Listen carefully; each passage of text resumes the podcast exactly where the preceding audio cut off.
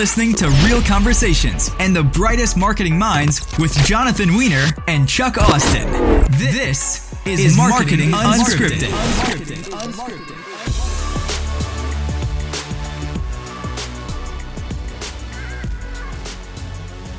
We are back in the studio with today's guest, Melody Calloway, Director of Marketing and Public Relations for NTT Data. Melody, welcome. Thank you for having me. Uh, share a bit about your background and how you landed in marketing. Well, I actually started out my career at Ogilvy Public Relations right out of school. And I walked into the front door and they said, Well, do you want to do high tech or do you want to do consumer? And I was like, Well, I think technology is kind of cool. Why don't we?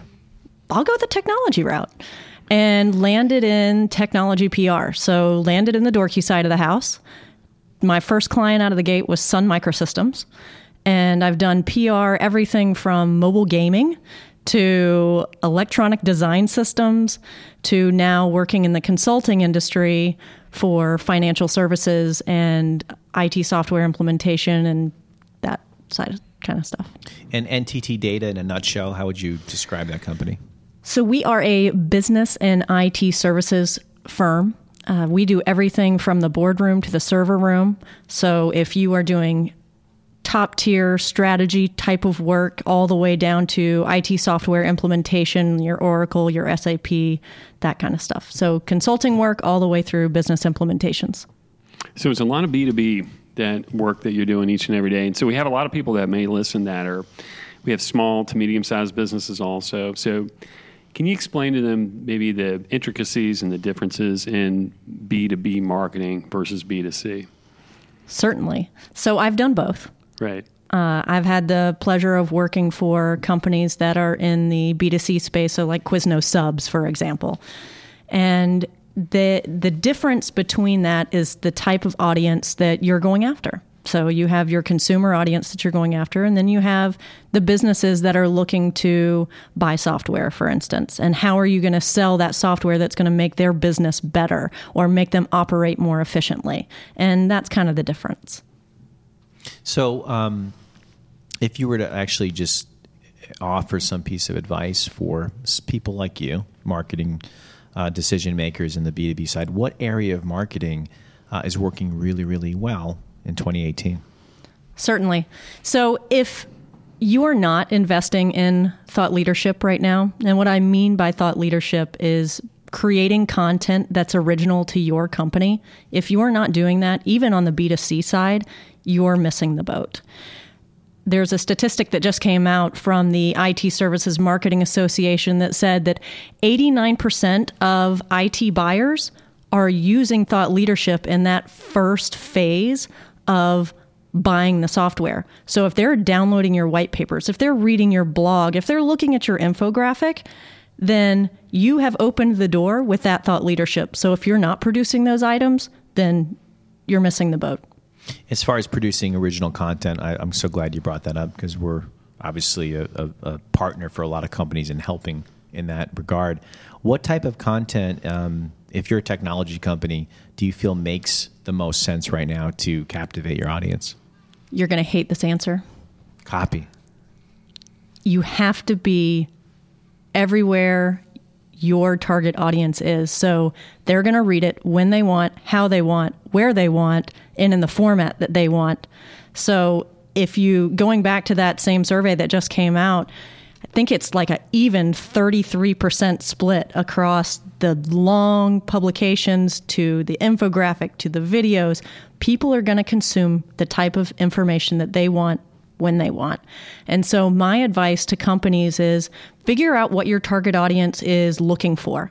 And if they love your videos you're putting out, produce more videos. Don't all of a sudden say, oh my gosh, I'm going to write a 10 page paper.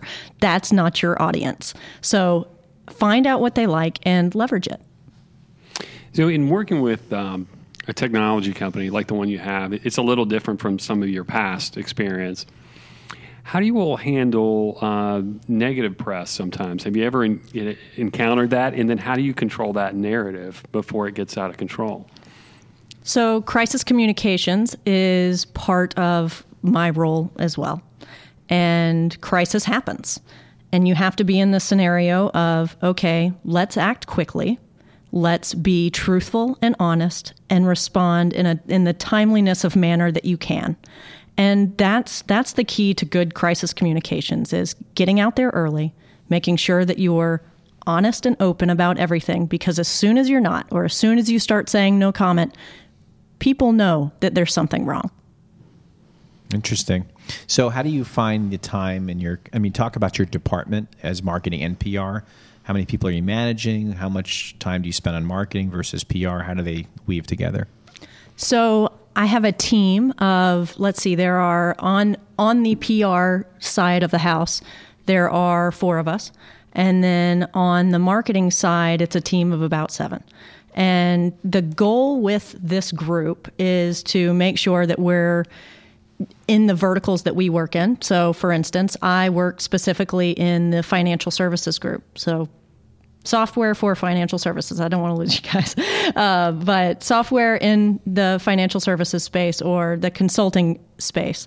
And that area right there is it's it's finding the the outlets and the channels that work best for for our our clients. So whether that's going to events, doing speaking engagements, awards, public relations, traditional media relations, all the full gamut. And where do you guys see what are the top players in that? As you, you've named off some of those things, and you could add digital and all these other avenues. Which ones are really performing now in 2017, 2018? Stick with the grassroots. Stick with the PR. I'm I'm a huge fan obviously my I, my background is in strictly PR, and so I'm I'm very passionate about that. And I've led many marketing programs where we stay PR heavy, and that's because the third party validation that you would get from your local news or your local newspaper or even national publications is going to build that credibility for your organization faster than paying for an advertisement that's going to run 10 times in three months. Is that becoming more difficult? I mean, there now you know, people are bombarding media right now. There's gosh, how many other PR people are out there competing directly with you and companies competing directly with you? Is it harder today than it was 10 years ago? Yes. You you have to relate to to the journalist and Right. you have to read their material. You can't just blanket pitch them. I think I heard and this was probably 10 years ago when I heard this stat that an average reporter receives over a thousand pitches a day. I'm sure it's upped since then because now you have people who pitch on Twitter, they pitch on LinkedIn, they're they're attacking you from every different angle, and I, I feel bad for the reporters, but you have to be able to connect with them on a certain level and bring a story that's going to add value to their readers. And if you don't, they're not going to pay attention to you.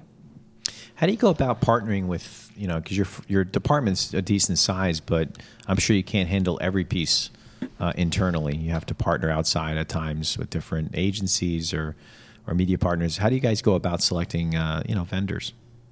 So the answer is yes. I have a PR agency that that I work with and they're fantastic. And it's going through the vetting process and finding firms that work right for you. I have a podcast firm that I work with as well. And I have an agency that helps me with thought leadership. So their focus is on research. And the partners that have been most successful for me are the ones that A, get the technology. So that's very important. They need to get what you do. And B, if they can't define what you do, they're going to help you get there. So they're going to guide you in that process as well. So you need them to understand what you do, and then they need to also help you shape your message as you get it out.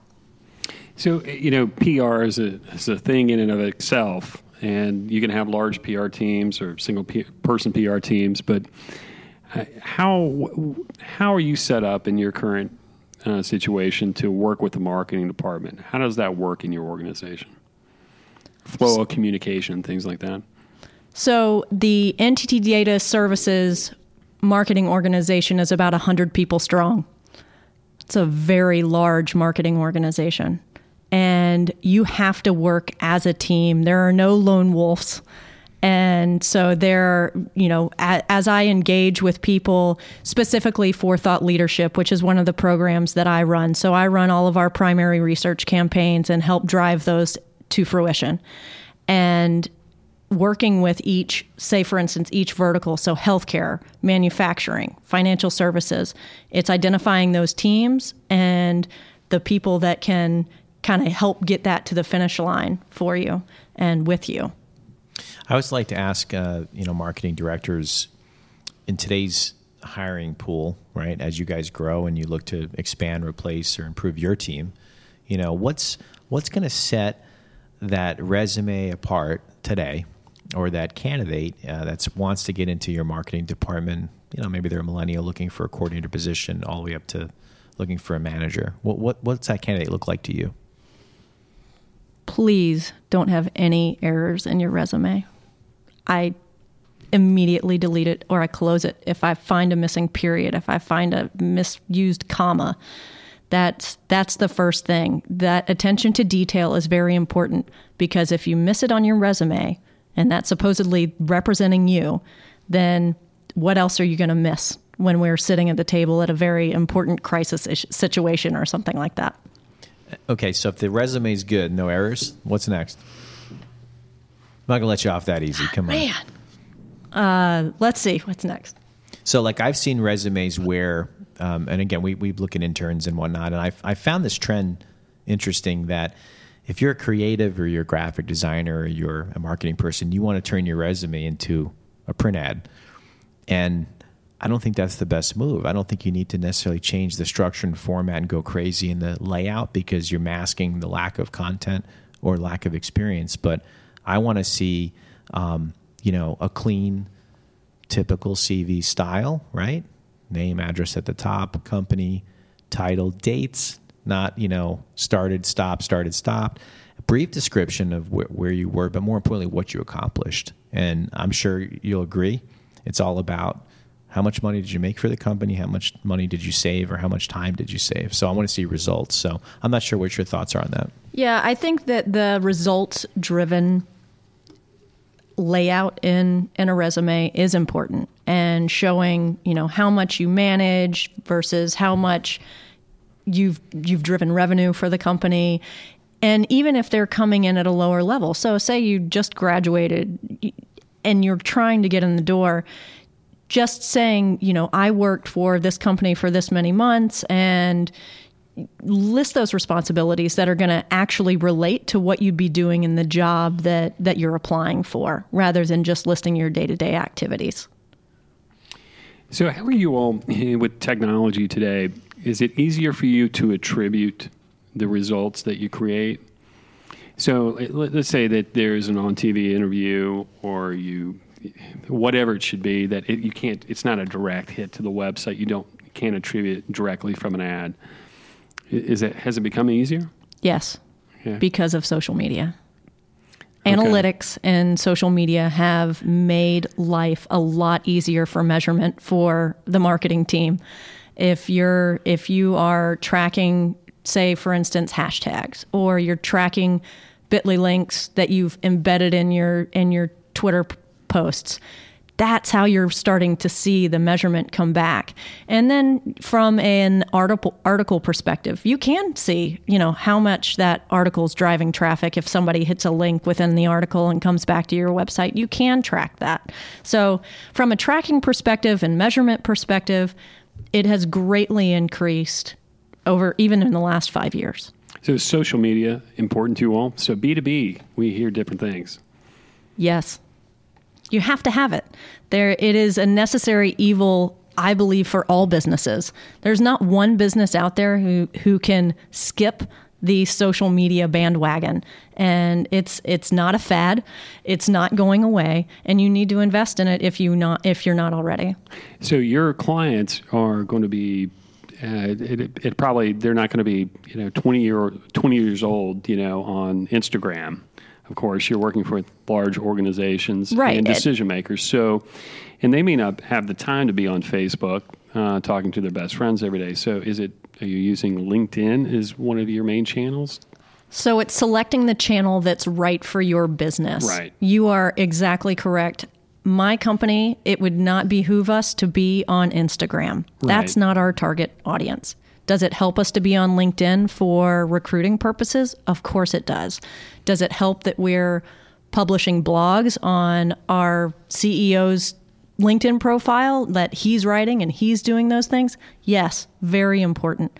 And then from a Twitter perspective, that the top leaders in our organization are actively tweeting, very important. So that's interesting because I, I think that's where small businesses or even medium sized businesses fail. Um, it's the buy in.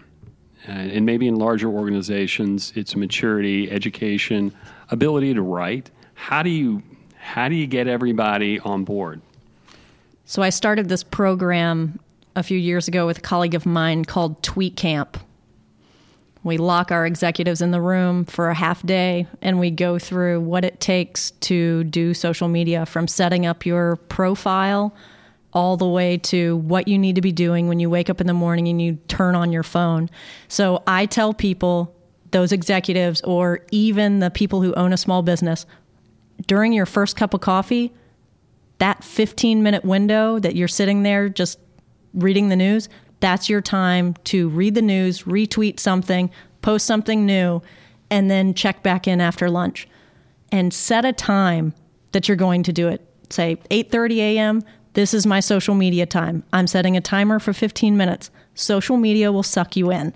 So it's very important that from the small business to the to the large business that you're setting aside time to do that. I know that executives are busy. I know that small business owners are busy, but if you make the time, it will make a difference. Are you guys finding? I know we talked earlier about types of content, and and um, you gave great advice: is know your audience. Where are they spending time? What do they want to see? Um, I think you'd agree that even doing so, you still want to you still want to be on there on different people's radar because, as we all know, and baby boomers are retiring. You know, some of the next generation X and Y are moving into those decision making uh, roles. So they they do like video. They do like nice pictures. Are you finding video uh, in some capacity is serving you guys well in marketing? Yes. I, I love the use of video, even if it's a short 30 second video. And video makes it, it connects with your audience. And even even smaller organizations that are that are looking to do video, you don't have to be a professional at it. You know, you don't have to put out the top tier quality videos people want to hear from you, and this is just another avenue to do so. So, outside PR, you know, working with the marketing department, um, where is the thrust in the money being spent in, in, your organization today? Is it search engine optimization? Is it paid ads? Or is that really not important because where you're at in the B2B space? We do it all. You do it all. That's we do it all, and I know that not right. everybody can do it all. Right. And yes, there is search engine optimization. If you're setting up a website, knowing your keywords, using right. SEMrush, using you know using those tools that help you find the right words to to build your website, that's part of the game, and it's important that you know and invest in those. So, you know, talking about content, I'm, I'm looking at your blog here, and there, there is a blog post going out once a day, and then I can see the breaks and the weekends and holidays. So, do you have on how many writers do you have on staff, or are those being written internally by you and other people in the marketing department as part of what they do? So, we have several writers on right. our team that are not only writing blogs, but we have executives that love to write blogs too and when you find when you find an executive that enjoys to blog you you definitely push that and you promote that it. and you you give them the the time that they need to do it but then we have other people who would prefer to sit down and be interviewed by one of our writers and then they write it. Or they'll send them a PowerPoint deck of a presentation they did 2 weeks ago and then we have a writer that writes it they proof it and we get it up so having that team of writers is is very helpful. It's not just one person. It's not, you know, I, even with my own blogs, I make sure that our editors read it before I post them up. It's so important to have a team that can that can help you with that. And then on the on the smaller business organization, side, if you're a small business and you don't have a team of writers, which a lot of people do not, uh, it's so important that hey, have have your have your spouse read it, have a friend read it, just get somebody else's set of eyes on it. And and but get out there and write. It's almost like uh, most uh, organizations that at least are mid-sized organizations so it's a lot smaller than your one person business, a lot big, larger, excuse me. They need to have a writer on staff. That they need to have that person because with the amount of content that you're going to need to at least be able to get on the field and compete, you're not going to be able to do it yourself, and not not many people are equipped to do it. And I, the answer is yes. And there's a huge trend of companies hiring re- reporters. They'll they'll go to the the local paper and they'll go hire a journalist. And now you have a writer on your staff. There are several firms in the consulting business that have gone to the New York Times, have gone to the Wall Street Journal, and they've invested in those salaries in order to bring in good writers. And you can tell the difference. Oh, yeah. Melody, thanks so much for coming in today and spending time with us. Really enjoyed uh, learning more about you and your business. Best way for our audience to connect with you? You can connect with me on LinkedIn, Melody Calloway, or you can find me on Twitter, Melody Calloway.